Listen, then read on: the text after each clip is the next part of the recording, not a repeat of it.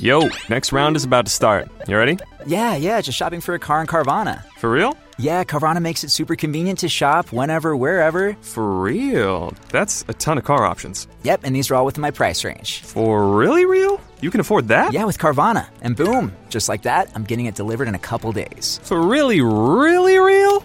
You just bought a car. For real, and you just lost my turn. Visit Carvana.com to shop for thousands of vehicles under $20,000. Thank you for listening to this Podcast One production. Now available on Apple Podcasts, Podcast One, Spotify, and anywhere else you get your podcasts. This is Walk-In's Welcome with Bridget Fetisi. I'm Bridget Fetisi, and you are welcome.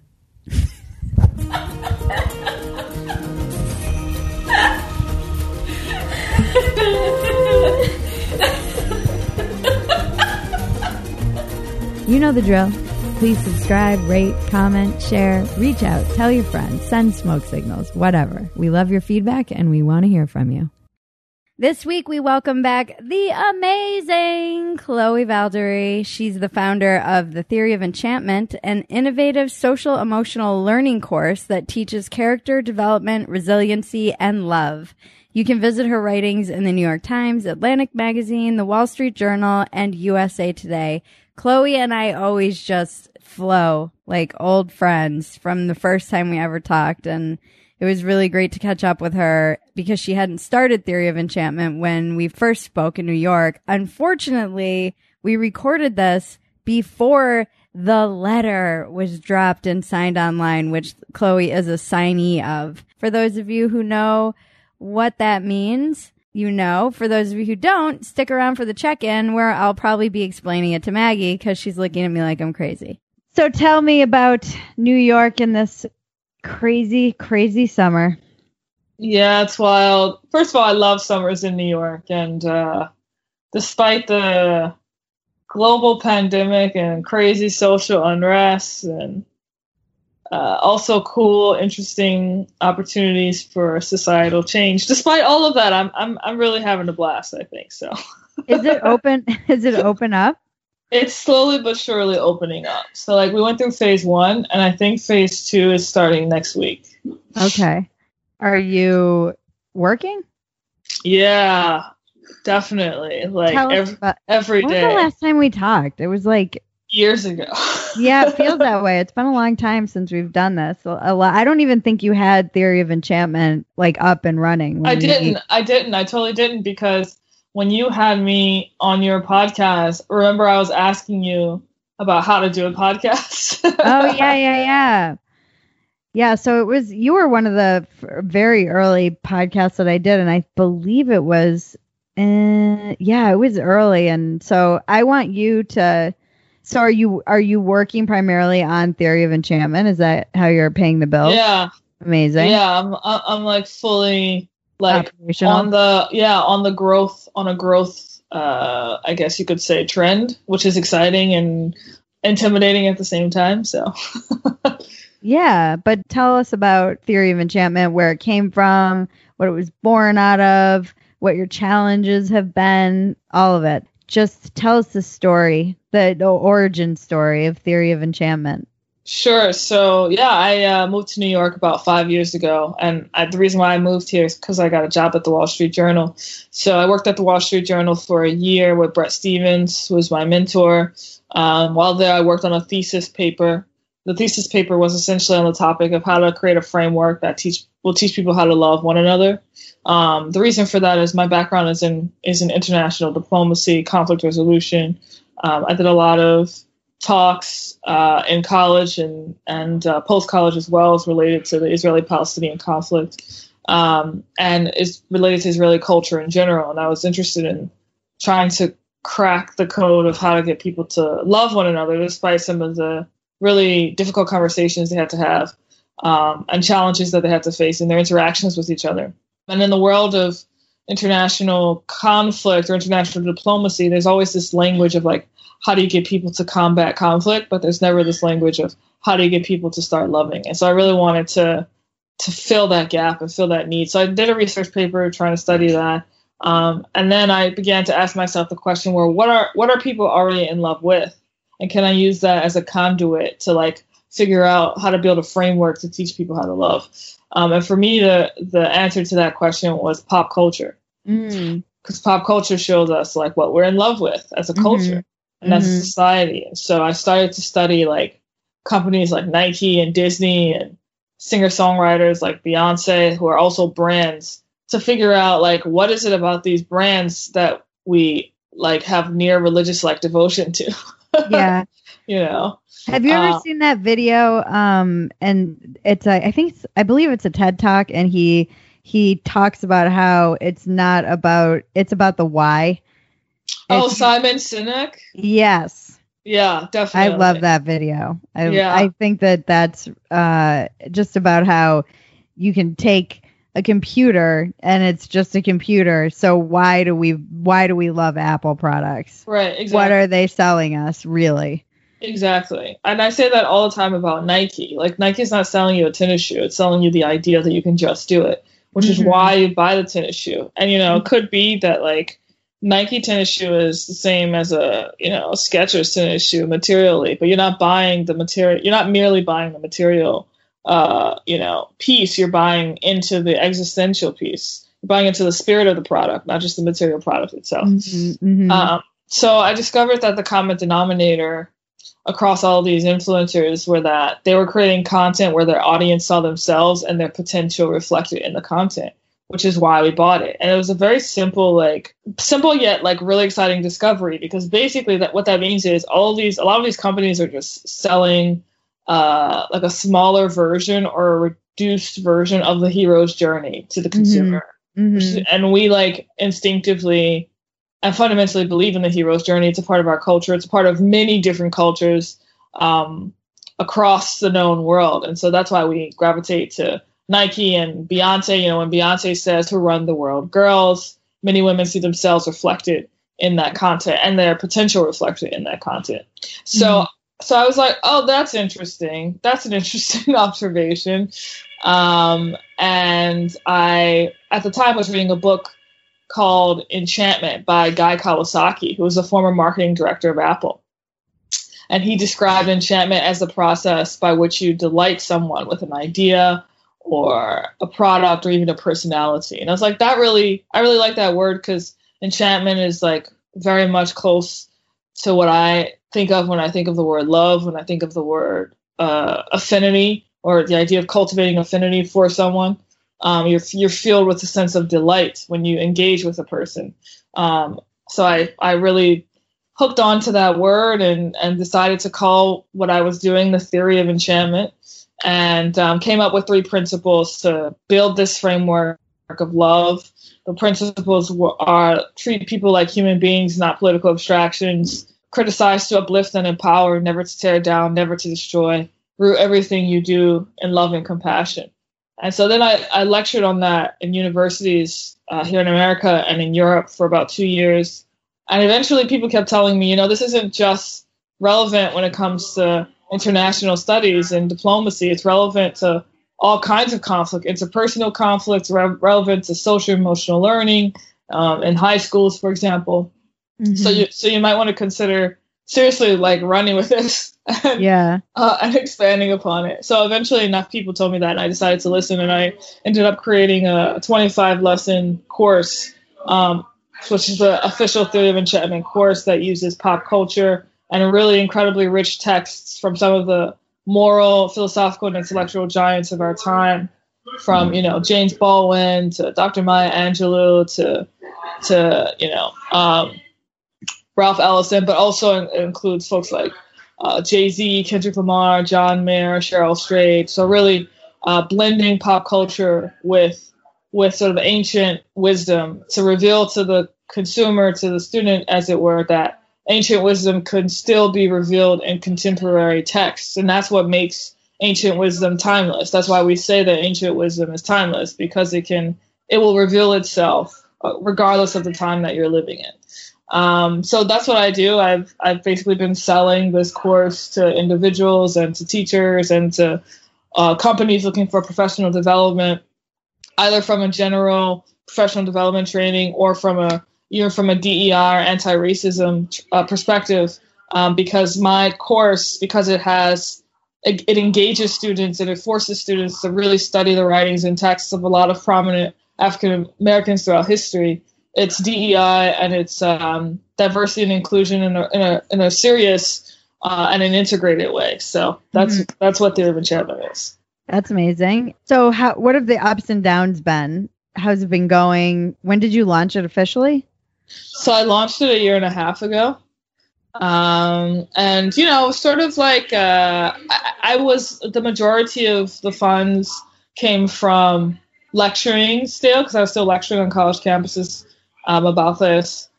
So the majority of the income came from that. And that was sort of like seasonal. So it ebbed and flowed with like the school season, obviously. So like when college when people were in school and people wanted to invite speakers to come speak, that was when the business was really booming. Whereas in the summer, it wouldn't necessarily be booming as much. So it correlated with the school season. But what's crazy about the time that we're living in now is that now, because of everything that's happened, Theory of Enchantment is just blowing up. Yeah. Like way more consistent growth than pre-COVID. So it's been fascinating to watch. I would imagine that it is blowing up though in this time, because I think it's so necessary as an antidote to what is essentially a very kind of deconstructive ideology that seems to permeate everything right now. Mm-hmm. So I feel like there's just a need for something that's more aspirational. My biggest gripe with all of the kind of critical theory stuff that goes around is that it just doesn't seem aspirational. It seems like there's so much, it wants to deconstruct everything until there's nothing. Yeah.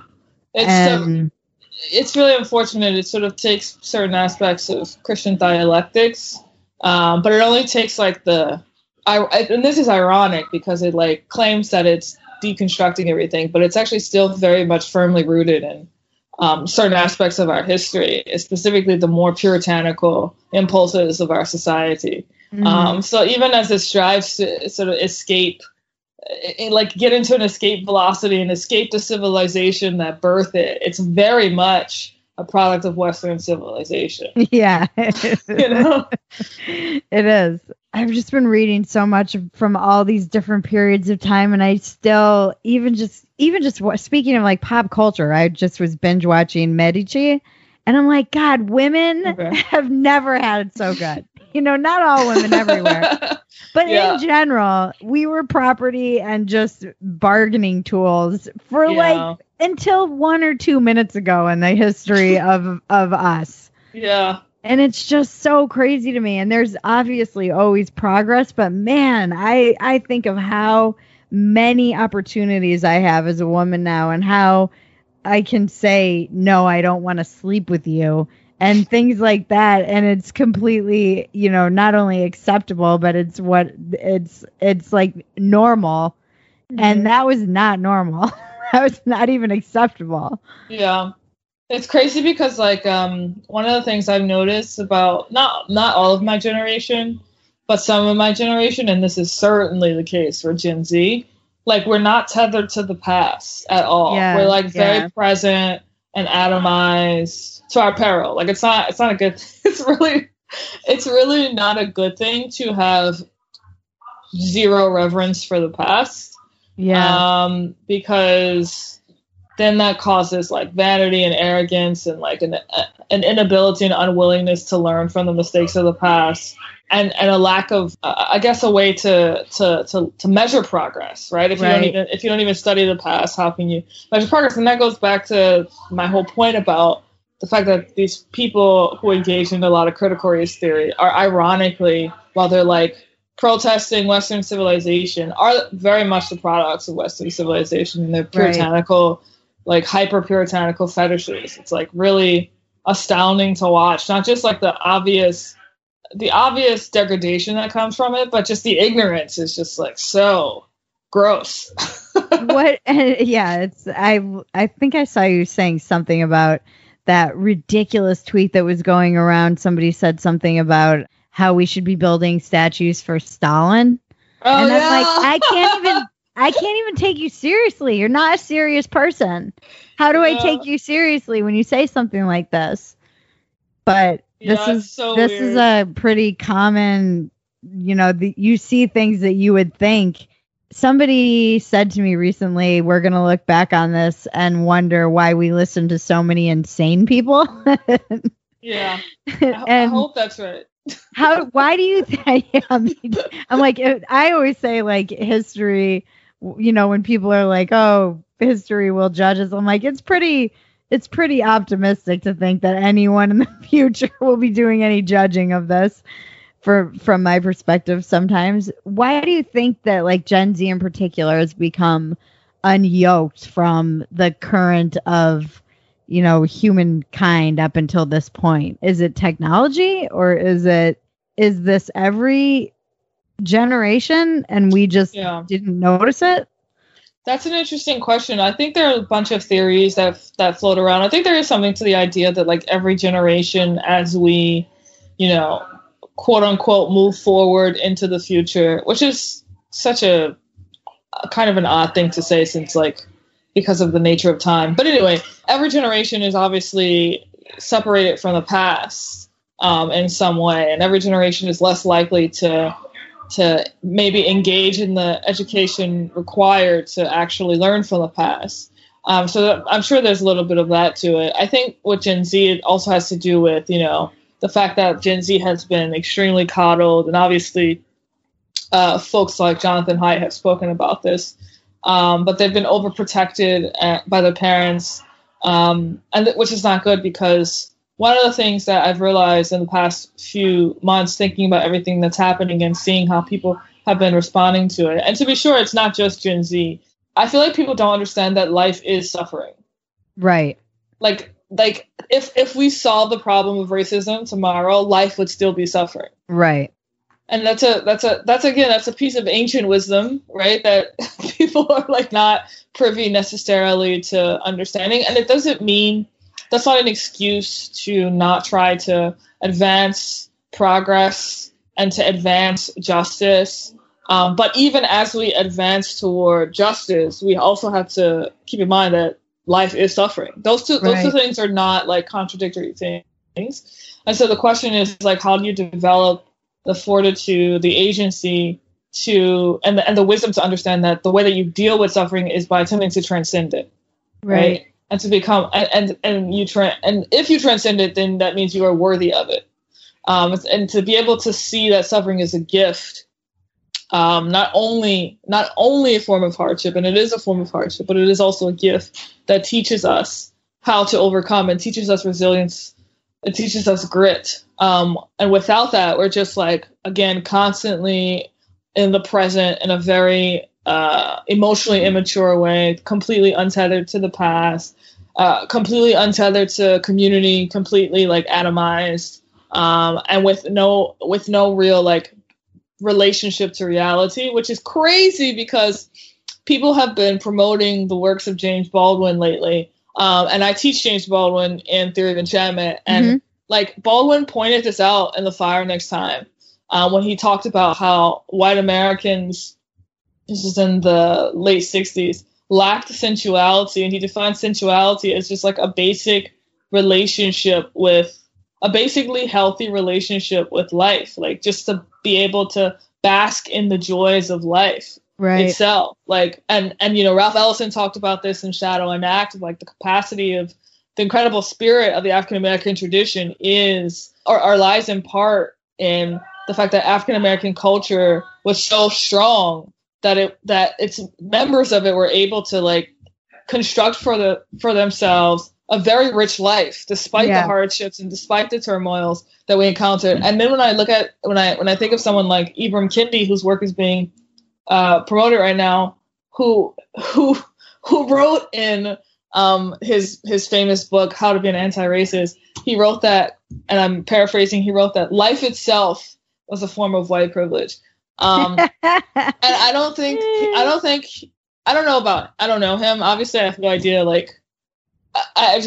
But like when other people read that, like I wonder if he understands the extent to which that is such an insult to black Americans. No, I mean, I had Coach T on, and he does, he's amazing. He works with guys who are helps like reform guys who are in and out of the prison system. And then he also does all of the music for Roast Battle at the Comedy Store. And he is a genius with that. Like, the guy is a genius. I don't even know how he gets the clips up so quickly. He was hilarious on the podcast recently. And he was talking about how he finds the whole idea of white privilege insulting. And he is...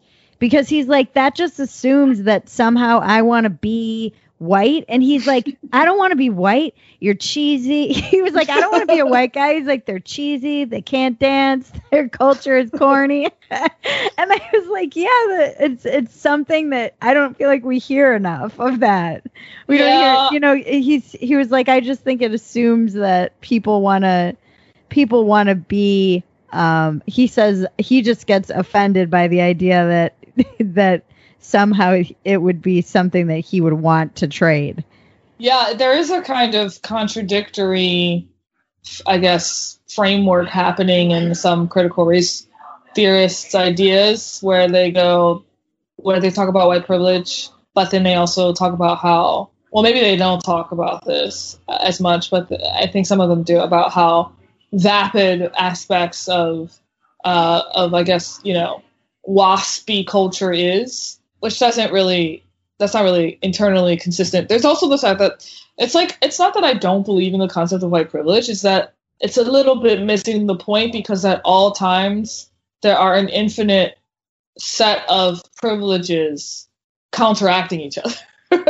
Yeah. Right. And so why such a magnifying glass has been put upon this one in particular, it begs a question. There's no necessary proof that putting a magnifying glass on this particular kind of privilege leads to the kind of outcomes, the just outcomes that we would want in terms of like better schools, better healthcare, better, investment in terms of like material investment in the black community. I'm not sure that like highlighting white privilege, though it does exist, actually leads to that. Right. Nor does it account for just the fact that, again, there's always an infinite amount of privileges that people from all walks of life carry and are constantly counteract. So, like, I might meet a white person, and by virtue of being white, they might have a privilege in this context, in a certain context, but in another context, it may be the case that I grew up in a 2-parent family, and that white person grew up in a 1-parent family. I might actually have a privilege of some sort because I grew up in that environment compared to how this white person grew up. So like, I took the BuzzFeed quiz, like how privileged are you, just because it was funny. Yeah. And I was like, can I print this out and be like, see, I'm not privileged. And because of my upbringing and moving a lot, and I didn't finish college, I grew up in a divorced family. I had a lot of things that. And it was like, you are underprivileged. Like, there's a lot of... That's such a... that makes me so... I'm not even angry. I'm just like... I'm displeased at the lack of... Like, aesthetically, that's just a horrible idea. As you know, I love art. And that's just like, you guys are coming up with the worst ideas content-wise. Yeah, I mean, I agree, but it was a hilarious exercise. And well, because I've been in treatment, I've had a drug addiction. Yeah. There's all kinds of things that lowered my privilege, apparently. Yeah. Which some of them were choices I made, So, yeah. Like some of them were things that I chose and didn't have any control over. And some of them were, and then it judged. That was the strange thing about the quiz, is that it judged immutable characteristics with choices that I made on an equal playing field, which I thought was strange too. How does that work though? I don't know. It just would say like, are you a person of color? No. Okay. So then I don't even know how it really scores it. It's basically like yes or no questions. And if you answer no to a certain number, if you answer yes to a certain number, it determines on how underprivileged you are. Yeah, that's so. What is that? It's like astrology, but for or like overprivileged you are. For like woke astrology for woke people. It's so weird. I was like, can I print this and have it be like my certificate of my privilege? My privilege. My privilege. My privilege. Yeah. Yeah, it's funny because I've had being in the space that we both kind of occupy, which is the vast wasteland of the center ish. People on the right don't believe, a lot of people on the right will be like, white privilege is bullshit. Yeah. A lot of people on the right also suffer from puritanical. How do you define it or explain it to somebody who thinks that it's not real? So, I mean, I would talk about like racism. Like I was just talking about like examples of actual systemic racism. And systemic racism doesn't have to be in every system for it to be systemic, right? That's where certain elements of the left, I think, need to pull it back. But like, for example, in, you know, after Ferguson, what happened with Michael Brown in 2014, like there were conservatives who were like, you see, the courts proved that Michael Brown was obviously wrestling with the guy's gun, and so the officer was justified. But like, my retort to that is that, yes, but the Department of Justice also found that the particular police department in question was like systemically racist. Like, they were sending emails, you know, to each other that were that depicted black people in really horrible ways that were like there was a very clear culture of racism in that department, in that police department. And of course that it informed and affected, you know, what eventually culminated in Ferguson and the subsequent Ferguson protests. So like, I would say that some people on the right have this impulse to like cherry pick whatever facts suit them. I mean, people on the right and the left do this equally. Right. But the right also tends to like, they do this, and I'm generalizing about everyone, disclaimer. But there are folks on the right who also do this bait and switch thing. Like, and Candace Owens does this, right? Where she like waxes passionately about the flaws of George Floyd, which she did in a video. Recently, I saw it. But yeah, unfortunately, I did too. But anyway, but 54 million of us saw it. but in the same vein, she'll be like on a TV show with Dennis Prager, like with no hints of irony, talking about how amazing the West has always been. And there's a clip on YouTube, in particular, where she's like, why are you angry at Christopher Columbus Day? Like, these people invented, you know, monotheism, which first of all isn't true. But like, basically what she does is she has this uncanny and eerie thing where she emphasizes the flaws of Black Americans. But when it comes to like the Western white progenitors of the American ideal, she can't see any of their flaws. Like, oh, right. This is just, like Thomas Jefferson owned slaves. Oh, yeah, that brutal, horrible flaw, evil is something that I'm just going to overlook and just like, I'm just going to champion Thomas Jefferson. But it's like, so the left tends to believe that America is all evil, and the right tends to believe that America is all good. And the truth is that we're both. And so like, my job is to be able to like, hopefully come in and try to highlight this and try to engage people in nuance and complexity, because what people are doing when they reject and they refuse to acknowledge this nuance and complexity, they're actually rejecting their own nuance and complexity. When they stereotype others, they're also stereotyping themselves. And so it's a very dangerous cycle. So, yeah, I think that what I see, like you said, on the right, they'll cherry pick facts, and they do this on the left. Although I would say the left disregards facts almost entirely. Like, sure, they just don't really want to deal with them at all, and focus actually more on feelings and how that is kind of the more important truth, in quotes, I would say. And on the right, they'll ignore feelings almost entirely. Yeah.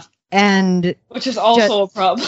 Well, because just because you want something, you know, they'll be like, show me examples of systemic racism. And just because you can't show specific policies, then they're like, oh, well, see, it doesn't exist. You're like, that's not the way it works.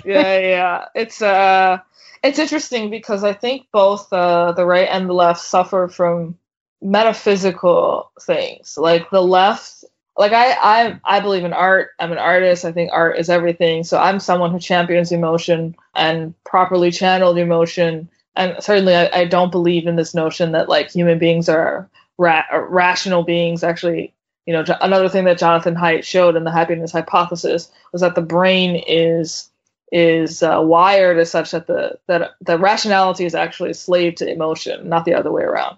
Yeah. Which is why every time Ben Shapiro says facts don't care about your feelings, I'm like, actually. Anyway. I know, I feel the same way. I'm like, but feelings are literally, they're based in chemical reactions your body is having. They are factual. Yeah, they are rooted in our facts are rooted in our feelings. Yeah. But I digress. But I think the problem with the left is like they tend to.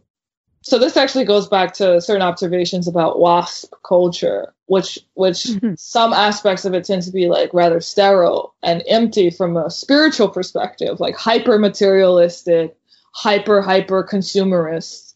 And what that does is at least a desiccation of the spirit. And I think what you're seeing is a kind of overcompensation and really a craving for that spiritual maturity and for something that is spiritually nourishing, which hasn't actually been present in a lot of the communities that we're talking about that end up like sort of falling prey to certain, I guess you could call it problematic leftist tendencies. That's a very diplomatic way of putting it, Chloe. somewhat fascist, but that makes sense because, like, again, if you're puritanical, right? Puritanical and fascist are kind of synonyms, or can be synonyms. But on the right, I think that there's the unnecessary fear of emotion and almost this, almost like an autistic. It is literally autistic to, like, emotion, and I don't. I mean, zero disrespect to, you know, those in the autistic community when I say that, but like there's like a weird. Again, there's a lack of sensuality. There's like feigned sensuality on the left and a total lack of sensuality on the right. Right. Yeah, it's fascinating. I still feel like in my core I'm optimistic, although my friend Ava called me yesterday and she was saying, she's like, you know, we worked on the weed farms together. She's like, you know, she's like, we used to talk about how humanity was headed for this moment. And considering that we knew this, I feel oddly ill-prepared. I was like, we should have bought that house. She's like, you know, even though we saw all of this coming, how is it that I'm not ready for it? Yeah. Yeah. And it's true because we were living up there. We're like, we need to get a house. We need to grow our food. We need to secure water. And then I'm like, look, I don't have enough money for this. So I need to go engage in capitalist, you know, the way I don't have enough money to prepare for the apocalypse. And we were joking about how the apocalypse is coming faster than we could afford to get ready for it. I'm like, I need to do a stand-up routine about this. Yeah. Like I was not... I knew it was coming, but I didn't have enough money. And I've always given people who have money shit. I'm like, how do you not have water? How do you not have a bunker somewhere? How do you not have three generators? Yeah. Like, how are you not actually preparing? You have money.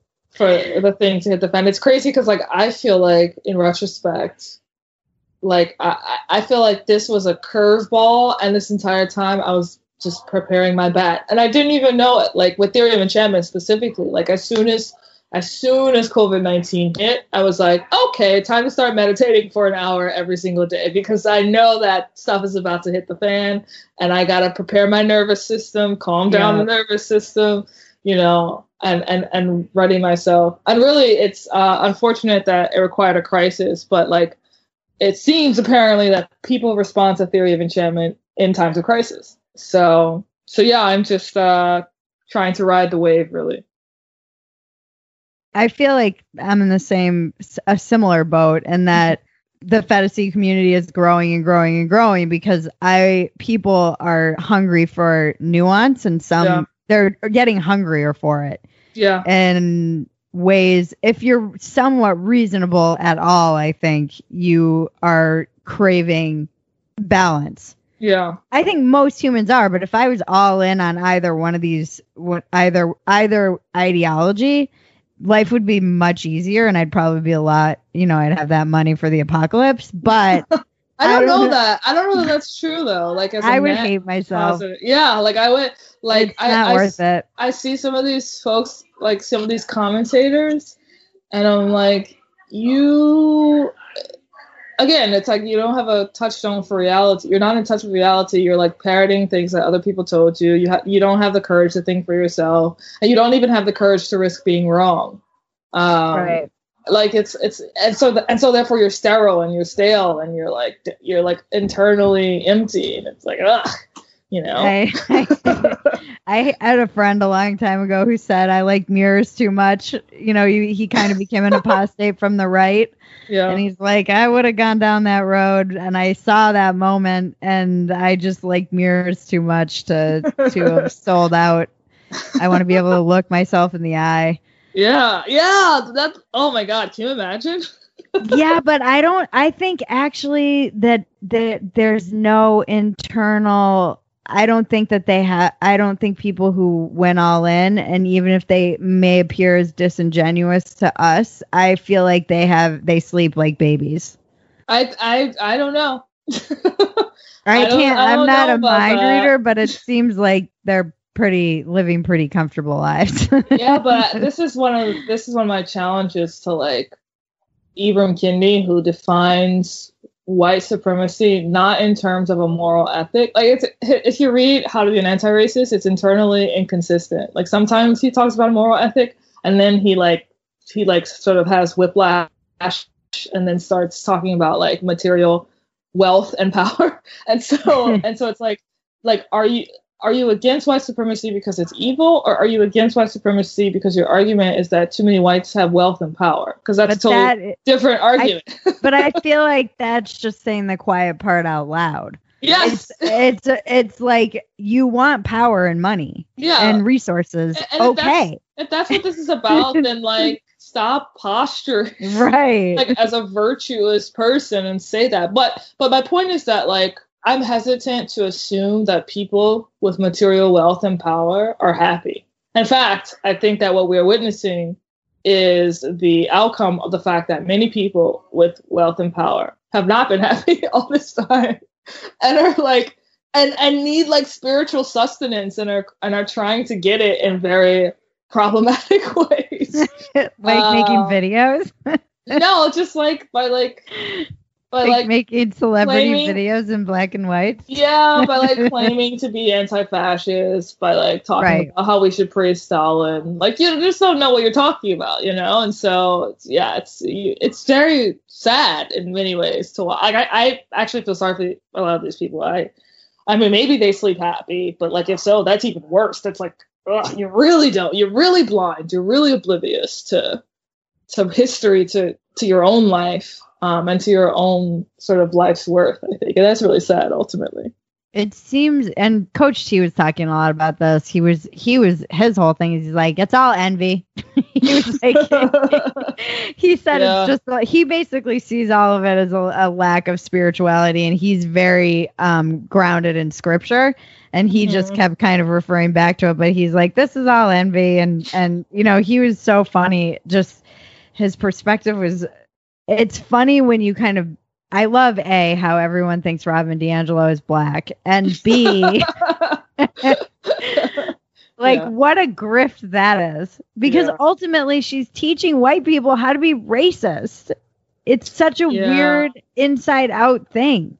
And I'm like, how did this woman get to like, I mean, she had $16,000 to go talk at schools or whatever.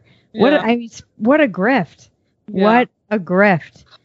Yeah, it's interesting because it's like on some level I'm like really I'm actually not upset because there's very little that I get like physically or emotionally outraged about these days. I think it has something to do with the meditation. But part of me is like, oh, but it's cool because it's like thesis, antithesis, synthesis, right? So like Robin DiAngelo, nothing against her personally, but represents an ideology that like Theory of Enchantment is 100% predisposed against. So it's something to be nobly against, which I think is a good thing. So from a utilitarian perspective, that's great. But yeah, I mean, it's this weird, I said the other day that I thought Kendi, and I think this is true for DiAngelo as well, like people think that they're getting Jesus from these people when they're really getting like the High Sparrow from Game of Thrones. If folks are familiar with that reference. It's like, no. No, guys. That is going back to kind of Theory of Enchantment and what it is grounded in.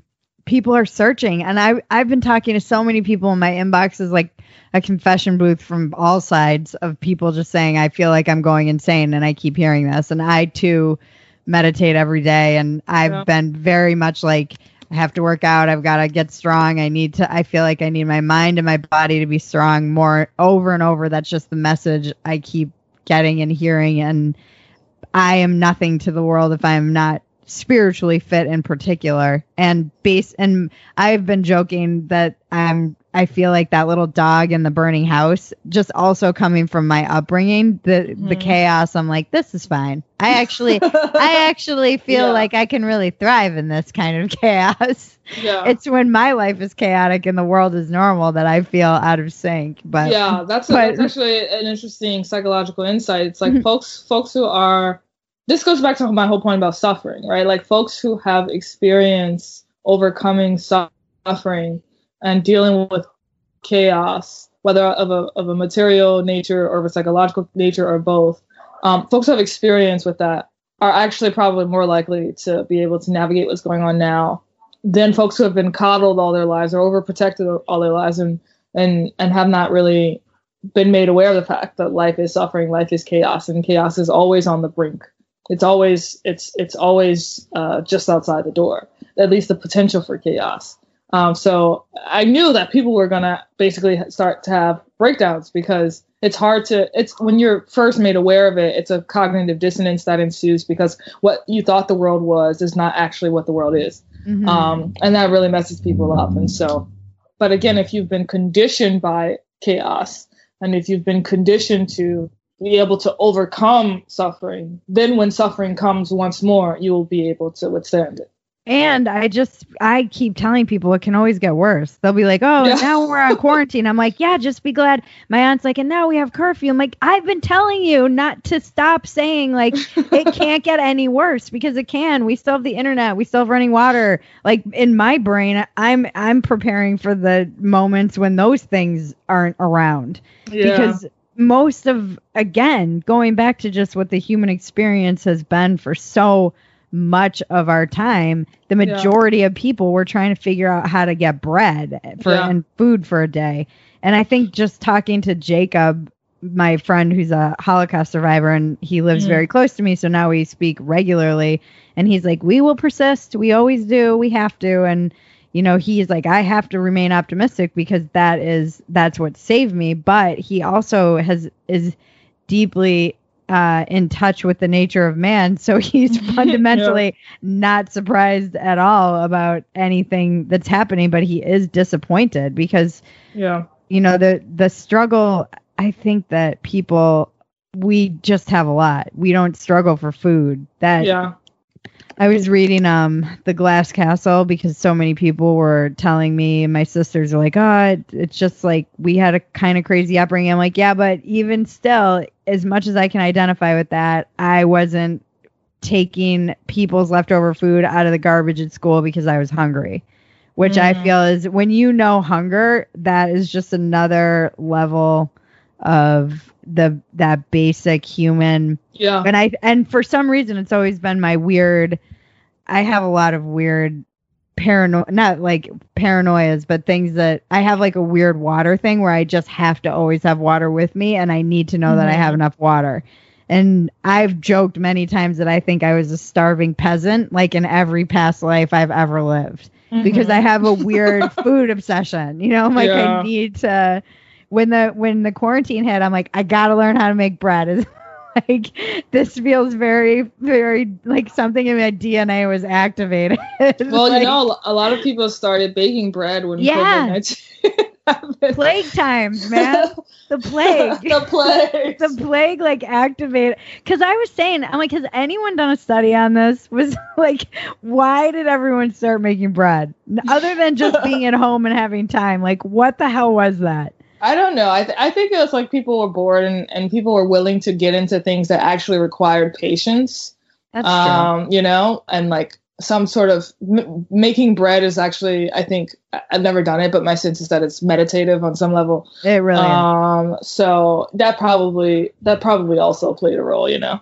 I was thinking a lot about Chappelle's special and how he said, these are the streets talking. And I've been trying to, I mean, I wrote it in my journal, but I feel like I could almost be a piece just about how that just resonated with me so much, because when I was watching all the looting and the rioting, my gut instinct was, I want to hug everyone. I just wanted to hug everyone. Yeah, and I was like, when I was a kid and I was in a really messed up home environment, and it was going to school, skipping school, smoking cigarettes, doing all these things and acting out. No one stopped to say, hey, what's going on with the system that might be causing you to act out? Yeah. And I just see so much of the behavior as acting out because something isn't right with our system. Yeah, no, definitely. And I just wish that but instead it becomes like pointing fingers and blaming. And like, I saw all the kids in Santa Monica. I'm like, these are kids. They're like freaking 17-year-old kids. They're kids. Yeah. They're just kids acting out and being opportunistic. I did the same exact crap. I didn't do the same thing, but I acted out when I was a kid. And when I had no parents paying attention. And so I loved when he said that, because it does feel like society is the youth are acting out a bit. We should, and something isn't right. Yeah. It's interesting. I have this, I really want to like make the people dance, because I love that idea. Yeah. Like, people need synchronicity, and people need to be reminded how truly and deeply and even like eerily interconnected we all are. And how we're actually living the same exact reality, just through different perspectives. But yeah, I feel like, especially like as a DJ and as someone who's like, who loves music and believes in the healing power of music, like, I want to get people to just start dancing with each other, and people across, you know, racial divides and political divides, etc.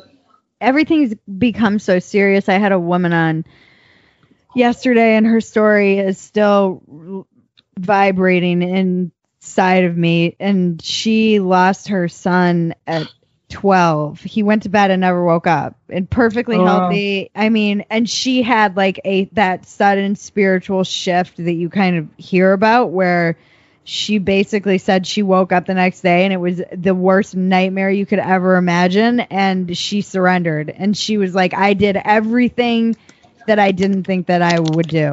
I said yes to everything.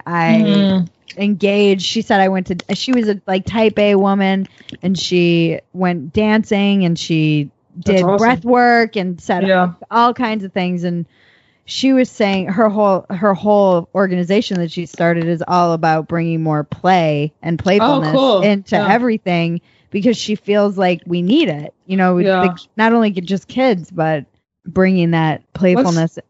What's the name of her organization? It's, oh my gosh, it's like letters and numbers, which is why I have to look it up. Yeah. You are optimistic? I'm, on my good days, I'm optimistic. Okay. Yeah.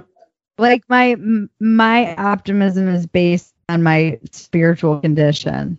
Yeah. So on the days that I'm feeling very pessimistic, which I definitely have, or less than pessimistic, I would say my go-to is nihilism. Mm-hmm. On the days that I'm nihilistic, I know that I'm not doing the work I need to be doing. And usually it's something as simple as looking at what my resentments are or looking at where I'm lacking gratitude. I find that a lack of gratitude for what I have is really fundamentally part of the problem on those days when I feel nihilistic, and also just kind of tripping out into the future because I'm in LA in a city and I don't know if I want to stay or go. And I feel like everyone's in this place of where do I go and what do I do? And I'm wanting my gut instinct is telling me to get the fuck out and go get land and has been, by the way, for like 2 years. And I've just been not ignoring it, but just putting it off and saying,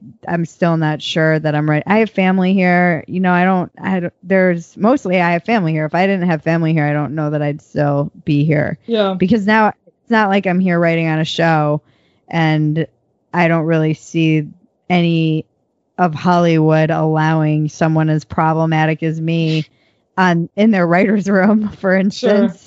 So I can really go work from anywhere in the world at this point. And I just wrote a piece about how we need social media distancing. I'm 100% on board with what Sam Harris was saying in his most recent podcast about can we pull ourselves back from the brink? I don't think that it helps things.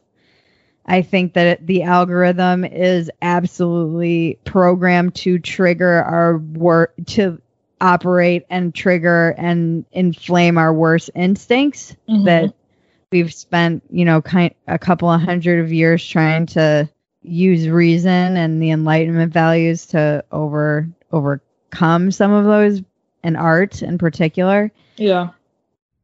I don't know though. I hear that, but then I go back to but the power of branding.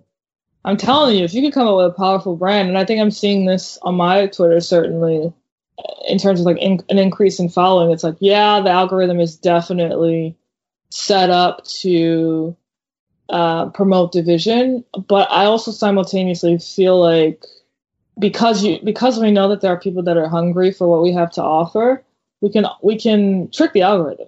Yeah. I mean, I've seen it. I've massively, even just in the past couple weeks, I think just I've seen that absolutely be true. So I think there's still space as long as we are allowed to be nuanced. Yeah. That will still, you know, I always say, I'm like, I don't care if shadow ban is real. I don't care if YouTube demonetizes me. I'm just happy that I exist on those platforms and people can find me. Yeah. So as long as my work is still there, people can go find it. And I'm in a position with even just being on Dave Rubin's platform on Locals, that feels, you know, I know that I'll always exist there. So it's nice to have a place there where I'm not too worried about getting booted off or saying something that's you're not allowed to say, which sounds ridiculous. But I think that's the thing that makes me it's weird because the Trump stuff and on the right, it makes me upset, but he's like such a bumbling narcissist. It's just exactly. It's upsetting. But the stuff that I see on the left, when I start getting emails from people about getting fired for texting something or for the professors getting, you know, that stuff scares the crap out of me. Mm-hmm. And it puts me in a really, that is the stuff that puts me in a really dark place where I'm like, holy shit, this is terrifying. This actually is terrifying in a way that I can't always put my finger on or articulate. Yeah, because it's authoritarianism. It's creeping tyranny. It's crazy because it's like, oh, which tyrant should we choose? The narcissistic one on the right or the narcissistic ones on the left? Yeah, I mean, and I've been saying this for years. I'm like, I feel it creeping on both sides. And in fact, they play off each other. They need each other. The more that the left becomes tyrannical, the more it gives the right an excuse to exercise their power and so on and so forth. And so I just see this as on my dark nihilistic days of I need to get the F out of this city and go build a ranch in Idaho. I was going to ask you where you want to move specifically. I don't know. I'm looking around somewhere with water. That's my primary concern. Okay. Yeah. You know, I sometimes think about Arizona, but then I'm like, the water situation there isn't great. It's very hot and hard to survive, although it's also makes it a good kind of fortress because you have to cross deserts to like get there. It's a natural fortress in some ways, but I don't know. I feel like I just have to stay in my little bubble, and it's very Jordan Peterson, like clean your room. Yeah. And this is very much in the 12-step program, you know, see to it that your own house is in order and great things will come to pass. Like I cannot give away anything if my own shit isn't. Yeah, of course. Good. So I just have to, I find that when I get tripped out on the external and start future tripping or freaking out and, or being in fear, that I'm like, just come back. Yeah. Go clean your room, go for a run, go like if I start getting agitated, I'll work out or something like that and try and control what I very, very, very little I can control, which is my environment, immediate environment, my relationships, my work, not even the results of my work, just doing the work and my mood. And that's pretty much it. Yeah, I 100% agree. It's crazy because, like, I think about this contrast between, like, we're talking about earlier how, like, a lot of people are only living in the present, but they have no connections to the past, but they're not living in the present in that they're, like, cultivating a sense of presence from within. They're not, it's not like they are exhibiting this idea that they're at peace with themselves, that they're content with themselves, which is what you're describing, which is a kind of timelessness, right? It's a presence that's rooted in the idea of timelessness, which is still rooted in the wisdom of the ancient, because ancient wisdom is timeless. In this case, it's like people who are just like so fleeting in their, it's not that they're present, it's that they're fickle, right? My therapist would say it's the difference between being self-centered and centered in yourself. Ooh. Which I love.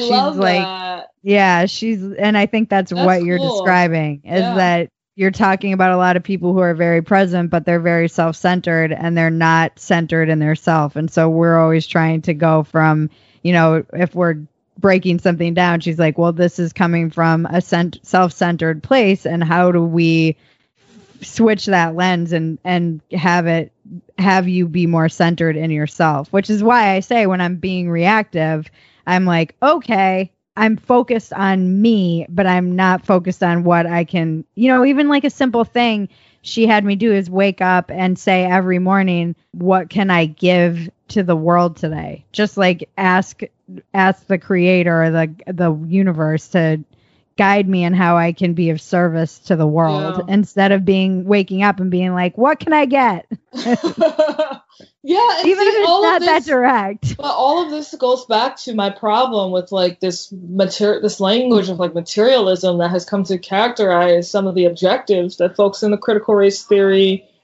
philosophy seem to advance. It's like very it's form of spiritual lack and spiritual impoverishment, but like you said, like I know that Oprah recommends that people write down every single day at least 5 things they're grateful for, and I kind of started doing that during COVID, but I remember today that I actually really need to practice that like every single day, because it's a part of like what for me, like what centers me and what reminds me to be just grateful for being alive, to take in this life with all of its challenges and all of its, you know, obstacles. Like just to be alive is a beautiful, beautiful thing, and we take it for granted. And these are some practices that I think can help us stop doing that. And the reason why the first 1/3 of Theory of Enchantment course is all about teaching people about the self is precisely because of everything that we're describing. Mm-hmm. You know? It's I think what I love about your course is that it's this thing that is really important, and that I feel like I've gotten away from just being focused on the culture war, especially in the past 2 weeks, with just also being in a place where there was so much physically around me that I had to pay attention to. And it puts you in a little bit more of a heightened, obviously you're in the same place where it's like constant sirens. There's just that agitation, but it's cultivating that sense of wonder. I feel like I've gotten away from. Like I read this morning, I'm like, I have to get back into reading these. They're these sutras, and they're just so magical. There's something magic in them. They're the Radiant Sutras. They're incredible. They're the most beautiful things I've ever read, and they put I'm gonna buy this. Oh, it is. They are.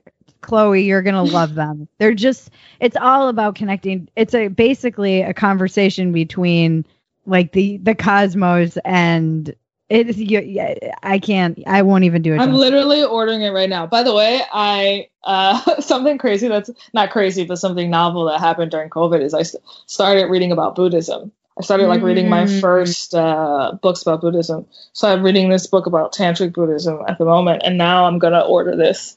I feel like it's like very similar in the same vein. It's just so gorgeous, but it talks about, you know, concentration and devotion and being able to be expansive and also focused. And Sam Harris talks a lot about this in his meditation app as well, and waking up, just the power of focusing on something and how that can create this expansiveness. And I want more conversations like this, you know, this is because it's aspirational to me, and it's available to every single person. It's available to all of us, whether it's God or the creator or the life force or whatever.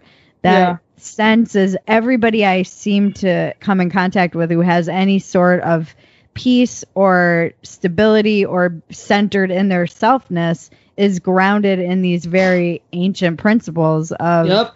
And Stoicism seems to be coming up a lot, which I think I need to explore. Have you gotten to the part on Stoicism in the Theory of Enchantment course? No. Oof. So I teach Stoicism through the text of Marcus Aurelius, my favorite, my most exciting part about the Stoicism piece is that I teach it using the Lion King. Because the Lion King is like my whole theory about the Lion King is like, there's a reason why we're obsessed with this movie as a culture. It has everything that we've always gravitated towards as a culture. It has Christian ideas. It has Buddhist ideas. It has Stoic ideas. It's so rich as a literary text, the Lion King. But yeah, you should check that out. I read your recent newsletter that was talking about the Lion King. Oh yeah, so that's like a snippet of like of what is a deeper dive into like the character development of Simba and how he has to learn certain Stoic principles actually to become mature emotionally and to actually become king. So yeah. Yeah, I've heard from a lot of people that Stoicism is helping them a lot in this time. Mm-hmm. So I can see you seem to have a like little bit of everything in the course that everybody's gravitating to. And it's, you know, when I talk to you, I'm optimistic. And so I find that one of the things that I've been really trying to focus on is what am I ingesting? I've been off Twitter pretty much all week, and I feel really good, you know, and I feel pretty much, because I've been joking about this for years, it's such a weird thing where you'll be plugged in online and everyone's fighting and it feels like a war, and then you unplug and you walk outside, and in my backyard there are like hummingbirds and an orange tree, and it's like a Disney movie. And I need to spend more time in the outside Disney movie. Yeah. And you know, when I had Aisha on, she was talking about how essentially this, you know, I was like, the mental health for people it's not good. Yeah. And we were talking about how it's essentially like a Black Mirror episode. I'm like, you take an entire population, lock them up, and then all they have is the internet, which is basically where everyone just is projecting their cognitive distortions all day long. Like, it just, I've seen people descend into madness in the past 3 months. And they will believe anything because they're so desperate for knowledge. They're desperate for knowledge. They're also they also don't understand the distinction between information and wisdom. So we're now in an era of humanity where we have unlimited access to information, which is not the same as discerning wisdom out of the information. And also people are what else are they hungry for? They're hungry for something. Oh, they're hungry for control, right? Because their life is just, it feels like their life is going up in chaos. So what they need is a narrative that will give them control. And unfortunately, there are a lot of charlatans out here promising people that they have the right narrative when really their narrative is internally inconsistent at best and corrupt at worst. So look, I think this is a golden opportunity for us as people who want to serve and have really, really good things to teach the world, to step up to the plate and to be available to folks, because the people are really struggling right now. People are, for some people, they're enduring hardship. This is the first time they've encountered hardship and suffering in their life. And you know, like how crazily discombobulating that can be, you know? Yeah. So. And I do think that I've always just wanted to empower the individual to be themselves. Yeah. You know, to have the faith in themselves, to be able to move into the world and I don't know, just have that. I guess the only way I developed it, though, is by like getting the crap kicked out of me by life, but having to be centered in myself, having that core of knowing like it will be okay. And whatever happens will be, I don't necessarily think everything happens for a reason. I kind of stop at everything happens. Yeah. And I don't even need to come up with reasons. I just need to come into acceptance about what is happening. Yeah. And that's not easy. Yeah. It's like one of the hardest things to do, to be sort of content with the fact that we've been, for whatever reason, placed into a moment in history where things are breaking down and reforming. Yeah, part of me also loves it. I'm like, you guys, this is the opportunity for us to really have an evolution of human consciousness and like transcend our tribal base, petty instincts. What a grand opportunity! And then I go on Twitter and I'm like, no, this is the wrong response. And no, you're missing the point. You. Yeah, exactly. Yeah, you're missing the point of the opportunity of the suffering that the suffering is literally. For some reason, when you told me this, I just had this image of Eddie Murphy and Coming to America when he's singing out the window, and everyone in New York is like, "Fuck you." That's you on Twitter. Yeah, you're like, true. You guys, it's beautiful, and they're like, "Shut up." That's true. That's true. That's a good point. No, it's amazing. We need you. You are so positive and optimistic, and more when we lose you, that's when I'll really start to worry. Yeah, it'll be okay. I hopefully will try to stop myself from descending into the dark side. Please call me before you do. Before I do, I'll be like, Bridget, listen. I've called you in my dark moments, so. True. Yeah, I'm happy to have you as a sounding board. Definitely. I'm happy to have you in my life. Before we wrap up, I'm still going to ask you the same two questions because, as we know, humans evolve. What is your biggest defect of character or vice that you're working on right now? Oh, that's such a great. I forgot you asked me that question last time. I think I'm working on I'm learning detachment. I don't think attachment is necessarily a vice, but it can be. Yeah.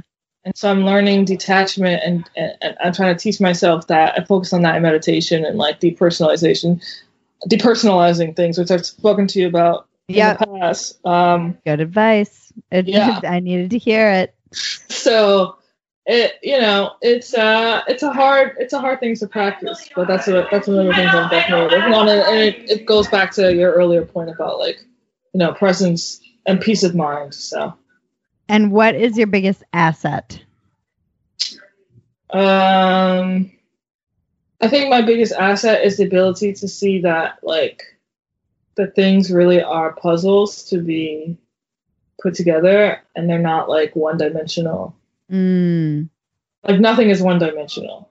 Mm-hmm. My ability to see that has proven very beneficial lately. Good. And yeah. It is you are just an amazing spirit. And the thing that Nikki Mark, the woman who lost her son and came on, said, she said, never underestimate the impact one soul can have. And I just love that. And I think you're one of those souls that has a much larger ripple effect than you might even be aware of. So just keep being that beacon of hope and calm and kind of reason and sanity and dancing. Yes, that's my. Thank you for saying that. That's my advice to, like, the world is ending when people no longer dance with each other. That's what I think. Yeah, I agree. Honestly. So as long as we can keep dancing with each other, there's hope. And where can we find you in Theory of Enchantment? You can find me on Twitter and Instagram at C Valdary. You can find Theory of Enchantment also on Twitter and Instagram at Theory of Enchantment and Enchant Theory. You can check out the website, theoryofenchantment.com, to find out more about what's in the course. We got free resources for teachers as well. So if you're a teacher looking for social emotional learning courses, that's pretty cool. It uses Disney and also other forms of pop culture. Check out theoryofenchantment.com. Amazing. Thank you so much.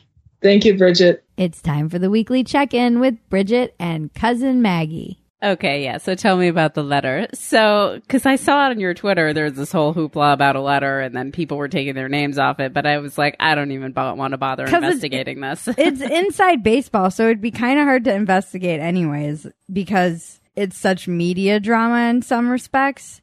And all these people put their name on a letter at Harper's, which is like a old, very well-established magazine, and they wrote a letter saying, we need to push back against the far right and Donald Trump, what everybody has to say, before they then said, we also see illiberalism and tendencies of silencing elsewhere. They didn't specifically say the left because whatever, they're pussies. Yeah. And so it was all these people that we've interviewed. Chloe was on it. Thomas Chatterton Williams, who we have coming on. I'll be talking to Kamel about actually tomorrow. So we'll actually get to talk about this. And many, many people. Barry Weiss was on it. Katie Herzog, who's been in the trenches taking the hits. But notably, there weren't a lot of other people on it, like Brett Weinstein, Heather Hying, none of the grievance studies people who were on it. Most of the people on this letter, J.K. Rowling was on it, that's why. So then there was this big outcry because everybody said it was basically a dog whistle to transphobia. And that what this letter was really saying was that it was like an anti-trans group, just not openly anti-trans. Yeah, because J.K. Rowling was on it. Because J.K. Rowling was on it, and because she is allegedly a bigot. And so then there was backlash. And then there was the people, Ruben, Eric Weinstein was definitely, I was kind of like, oh, nice of you guys to join us here. And I was a little bit snarky about it. My first reaction was not my best. Because I'm like, you all have media jobs and you're all elite, and most all of them, not all of them, but most of them are protected by their institutions and elitism. Like Matt Iglesias, who's at Vox, surprisingly put his name on and his whole staff is turned on him. And now it's like a big, only kind of proving what the letter was saying. Yeah. And the argument is that these are people with power who don't want to be held accountable for what they say. And or these are people with power saying bigoted things and they shouldn't be allowed to say them. They should face consequences for saying them. So based on someone's interpretation that this is a transphobic whistle, that then they're accused of bigotry, and even though the letter probably had nothing to do with those things. No, it was just about being able to have discussions.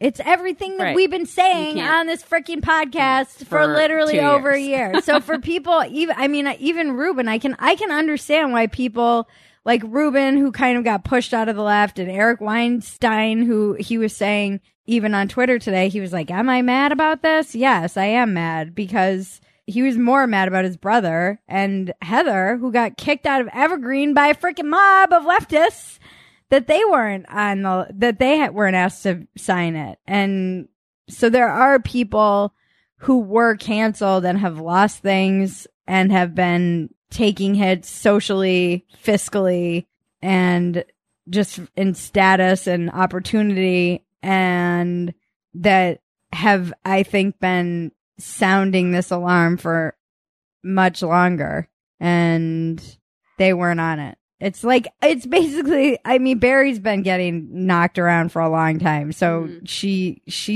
taken a lot of hits from the left. They're so cruel to her, it's insane. But so many of the other people, it's like they just woke up and were like, oh, we have a problem. And some people were saying on the right, it's more self-preservation. They're like gathering together because they see that they're next in line. Yeah. And what they don't understand is that it's not going to matter. They're still going to come for them and burn their house down. They don't care. Right.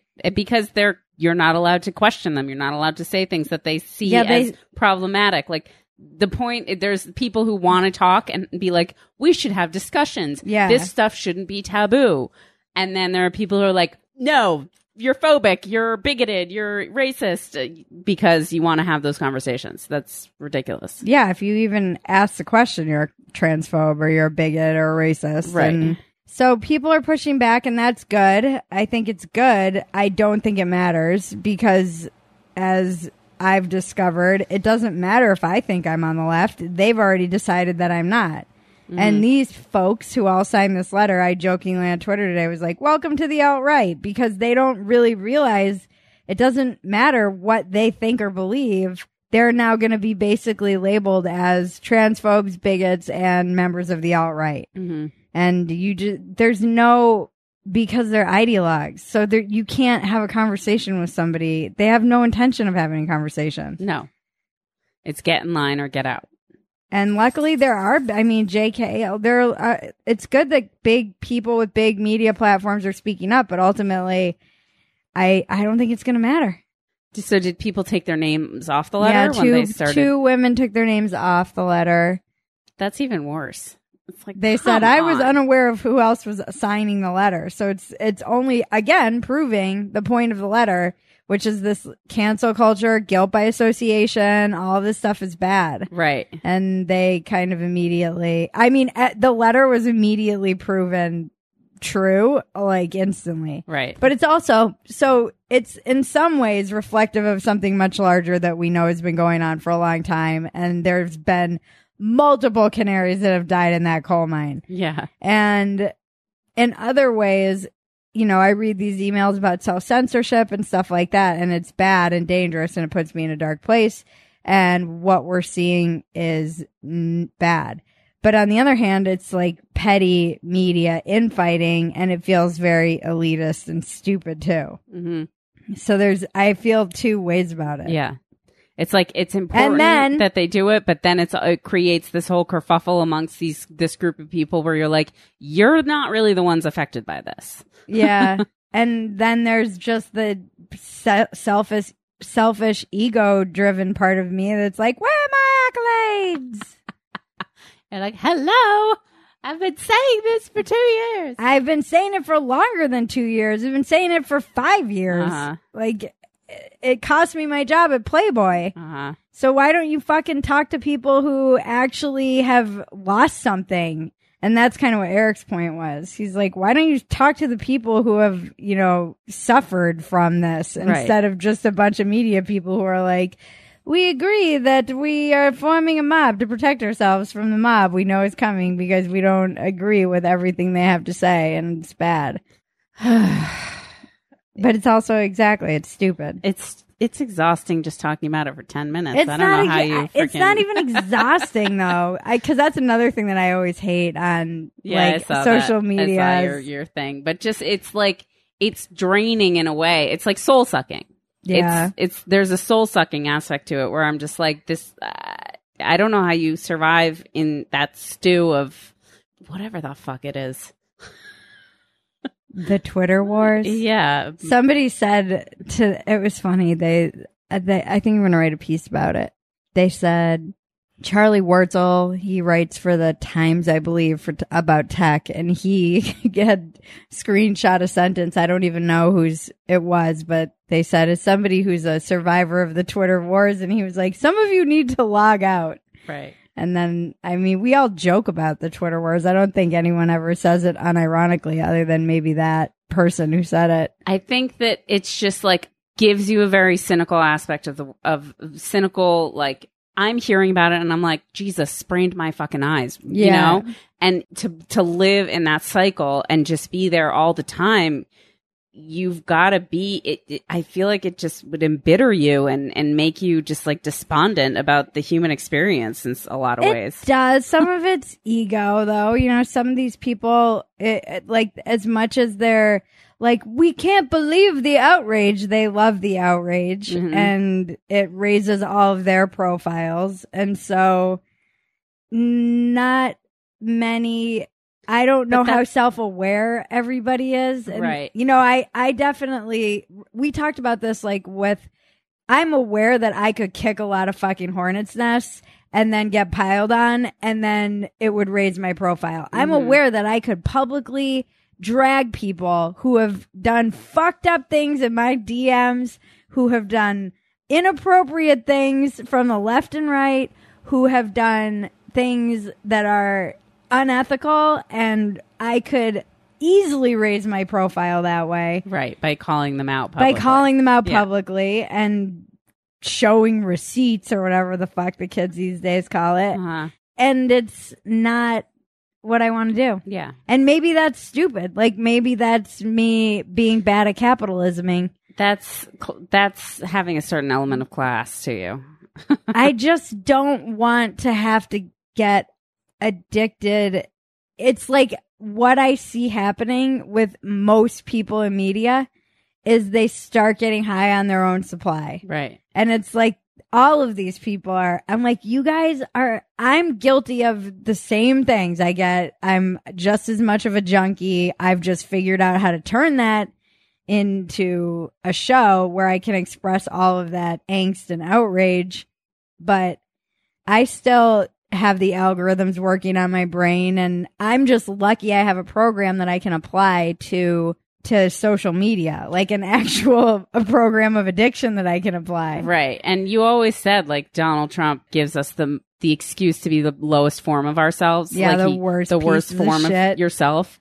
And that's what I think that's where I think that would take you, is if you started to do that kind of thing. It's just like lowering and lowering and lowering your own expectations of yourself and your own like standards by which you live and that kind of thing. I just don't want to have to, ever take myself that seriously. Yeah. And I think that was something that I realized when I got over my initial, like, where are my accolades moment, is that I'm not an elitist. Uh-huh. I'm a fucking idiot who stumbled into the culture wars and was a waitress and didn't really know anything about our government, didn't know anything about our politics, and I've been in a steep learning curve ever since. Right. And essentially stumbled out of a blackout. Like, I might as well been somebody who woke up out of a coma in 2015 and was like, hey, what about a real man? You know, like using these turns of phrase that weren't allowed anymore. Hell, I'm still in a coma apparently. But yeah, no, I think that you're kind of, you're one of the people. You're a man of the people down there in the trenches. I am a woman of the, I'm a freaking dirtbag in the mansion. You're a populist hero. Oh God. Maybe, that's where I see this going. Maybe I'll be the wouldn't it be the ultimate fantasy if I end up being the dictator? I don't think anyone sets out to be a dictator. I think it just happens. I think Hitler might have set out to be a dictator. Hitler was a little bit more organized. I think that man had a plan. He set out. He set out. But I don't know that all of them do. Maybe not all of them. What was it recently? Oh, no, it was something. It was like in a YouTube video I was watching. It was like that old saying, power corrupts and absolute power corrupts absolutely. She was like, it's not necessarily that. She's like, I don't think that that's true. Or someone did a study on this and they were like, power reveals what that person's intentions or truth always was. And it just gives them more and more of an opportunity to act on it and show what it is. Yeah. And really, I see all of the media wars. It's just about power. You know, I think my own resentment was me seeing all these media elites recognizing that there's money on the table because they're losing it to their like liberal bases fleeing mm-hmm. and running to the center. And it's funny because in the post that they wrote in the letter, I'm like, yeah, this piece has been written multiple times by multiple people. Mm-hmm. Oh, for years now. Mm-hmm. And it's just all of a sudden, because it had all of these names, it carried right. this weight. And you're like, fuck off. So there was definitely like a scorned part of me that felt like, yeah. Left. And there's that part of you that's like, well, why I'm recognizing I'm not an elite. Right. I'm fucking the female Donald Trump. I really am. Like, I understand his psyche. I get it. He was that guy from Queens. He could never be like one of the Manhattan elite, the old money. They spurned him. They always made fun of his cheesiness and like being such a kind of dork. And so Bridget will rise as the new female Donald Trump. Awesome. This is where what we have to look forward to. I can't wait to be shitting on a gold toilet while tweeting. Tune in next week for another riveting episode that will change your life, help you get out of your own way, and solve all the world's problems. I want to thank our composer, Jared Elias, my co-producer and cousin, Maggie, and all of you out there listening. This has been Walk-In's Welcome with Bridget Fetisi. I'm Bridget Fetisi, and you're welcome.